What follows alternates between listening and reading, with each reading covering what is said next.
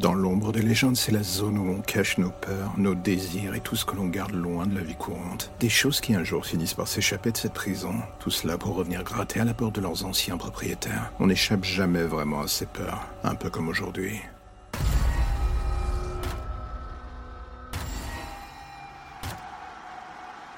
Personne ne m'a jamais cru. Tout le monde reste encore persuadé aujourd'hui que je suis le meurtrier de ma fille. Un veuf qui tue sa gamine après la mort de sa femme pendant l'accouchement. C'est un point de départ rêvé parfait pour toutes les commères du quartier. Elles s'en sont données à cœur joie à ces garces. Est-ce que je peux leur en vouloir?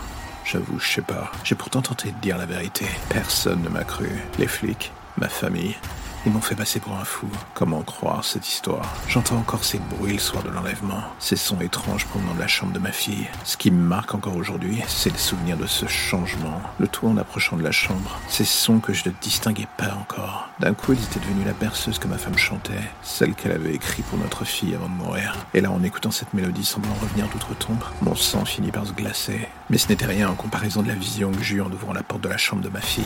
Ce monstre qui chantait avec la voix de ma femme. Est-ce que je rêvais? Est-ce que je devenais fou? J'en sais rien. Je ne le suis jamais. La chose disparut avant même que je puisse faire quoi que ce soit. Avec elle dans ses bras tentaculaires, les derniers reliquats de mon humanité. C'est-à-dire ma fille. C'était il y a un an. On ne retrouva jamais son corps. Pas de sang, pas de preuve, rien. Juste un infini océan de possibilités. Et surtout une suspicion tenace qui flottait encore aujourd'hui autour de moi. Mais avec le temps, j'avoue, j'avais appris à vivre avec. Ce qui me hante le plus, c'est cette chanson que j'entends encore aujourd'hui, chaque soir. J'ai l'image de ce monstre qui ne cesse de revenir entrecoupé du sourire de ma femme. Et à chaque fois que je ferme les yeux, je prie pour les rejoindre où qu'elles soient, toutes les deux. Mais chaque matin, je me réveille avec la même réalité en face de moi, celle de la solitude.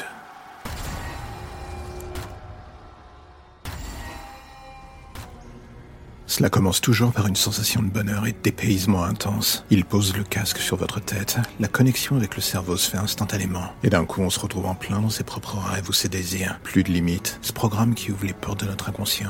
Il n'y a qu'un seul voyageur et conducteur à la fois. Nous, si l'on met le casque, on accepte de tout voir, de tout vivre, de surtout tout ressentir, de revoir les gens qu'on a perdus, de vivre ces fantasmes que l'on n'osait jamais accomplir. Enfin ça, c'est la partie la plus propre de l'iceberg. Et puis soudain, il y a l'autre réalité, celle dont on ne parle pas assez, ce dont le cerveau a cramé, ou du moins fusionné avec le casque. Ces gens qu'on ne pourra plus jamais débrancher. Un marché noir a vu le jour autour de cela. Les plus fous acceptant de prendre le risque de se brancher sur le cauchemar d'un de ces malheureux. C'est la nouvelle drogue à la mode. Le sport de l'extrême. Se brancher sur ces saloperies, c'est accepter de vivre la déchéance, la peur comme jamais, ou tout un tas d'autres formes de déviance atroce. La peur du risque, L'envie de se dépasser dans le cauchemar. Voilà pourquoi je me suis branché sur le casque de ce type. Un ex-dollar. Un homme ayant tué le meurtrier de sa femme. Bloqué en boucle dans la soirée où il découvrit le corps. Une autre vision de l'enfer en quelque sorte, mais c'était justement ce qui me plaisait. Le tout pour mes études de criminologie, c'était parfait. Samantha Jones, la future profiler de choc. J'avais tout planifié. Lu le dossier de fond en comble. En fait, c'était un voyage sans risque pour mon mémoire. Enfin, du moins, c'est ce que je croyais. Ce que je pensais. Et d'un coup, tout a vrillé. Ce que je n'avais pas pris en compte était qu'après après six mois en boucle sur ce cauchemar, l'esprit de ce type avait fini par littéralement détraquer la vérité, ses souvenirs réels se mélangeant avec le fantasme et donnant naissance à quelque chose n'ayant plus rien à voir avec le rapport de police. Et là, dans mon cerveau, une petite voix retentit. Samantha, qu'est-ce que tu as foutu? Impossible de se débrancher du casque avant la fin de l'heure du voyage. Le faire, c'était s'exposer au risque de rester bloqué à jamais avec l'autre. Quinze minutes plus tard, l'homme repassait en accéléré le meurtre de sa femme. Un coup, elle était morte. Un coup, il l'a sauvée en tuant son bourreau.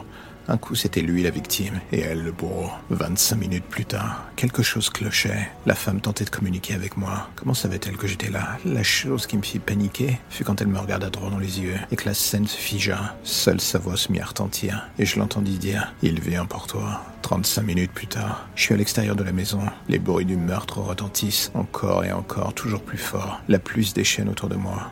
Le décor, tout est désertique, les maisons apparaissent et disparaissent par intermittence. Il n'y a que cette maison et la silhouette de Steve qui me regarde à la fenêtre du premier étage qui reste. Son regard m'effraie. 45 minutes. J'ai voulu fuir. Je suis revenu au point d'évacuation. Il me reste 15 minutes à tenir. Cela devrait aller, mais d'un coup, une main se pose sur mon épaule.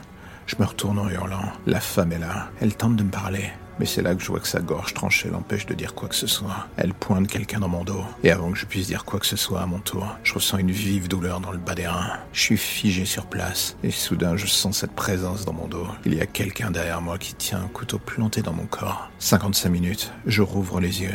La douleur est atroce. Je suis allongé sur le lit de la chambre, l'endroit même où le meurtre s'est déroulé beaucoup trop de fois sous mes yeux. Et là, soudain, devant moi, l'homme. Il apparaît, il sort de l'ombre. Ce n'est pas le tueur du rapport, c'est bien le mari. Son visage, il alterne sans cesse entre celui du tueur et le sien. Il ne sait plus ce qui est vrai, ce qui est faux. Et là, il s'assoit à côté de moi et il fait lentement glisser le couteau le long de ma gorge. Son visage est totalement impassible. Pas un bruit, pas une émotion. Il m'analyse. Tout cela avant de sortir une simple phrase. Pourquoi est-ce que tu m'as quitté? Pourquoi? Et alors qu'il dit cela, sa main se met à serrer bien plus fort que de raison son couteau.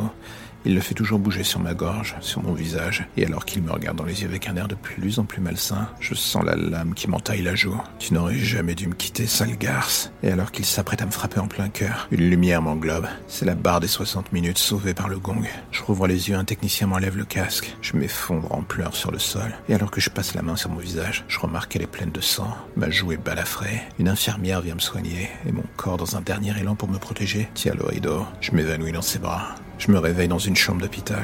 Dehors, le soleil est là et j'entends la vie au loin. Je repense à cette séquence, tout ce que j'ai vécu. Pourquoi est-ce que je suis allé me foutre dans ce merdier? Samantha Jones, toujours à foncer et réfléchir ensuite. Et alors que je tente d'émerger du brouillard du haut médoc, une infirmière entre. Elle vient pour vérifier mon bandage. Et alors qu'elle s'approche de moi, c'est là que je croise son regard. Et soudain, mon cœur se fige, comme le reste de mon corps d'ailleurs. C'est la femme du tueur. Elle me pose la main sur la bouche pour que je ne dise rien et se rapproche de mon oreille. Ne faites pas de bruit, sinon il va venir pour nous.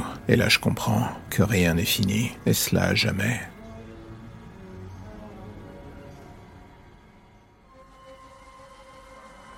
Et voilà, c'est la fin de l'épisode du jour, alors j'ai envie de faire un petit message rapide. Si vous aimez le projet et que vous avez envie de le soutenir, plusieurs options s'offrent à vous. En parler, le partager ou le soutenir via le Tipeee mis en place. Dans les deux cas, que ce soit pour le soutenir d'une manière ou d'une autre, tous les liens pour vous y retrouver sont dans la description de chaque épisode. Impossible de les manquer. Et en attendant le prochain épisode, justement, n'hésitez pas à rattraper ceux que vous n'avez pas encore entendus, voire même à vous refaire une écoute de tous les épisodes. J'ai envie de dire, soyons fous. En attendant, on se dit à bientôt pour de nouvelles histoires plus ou moins sombres.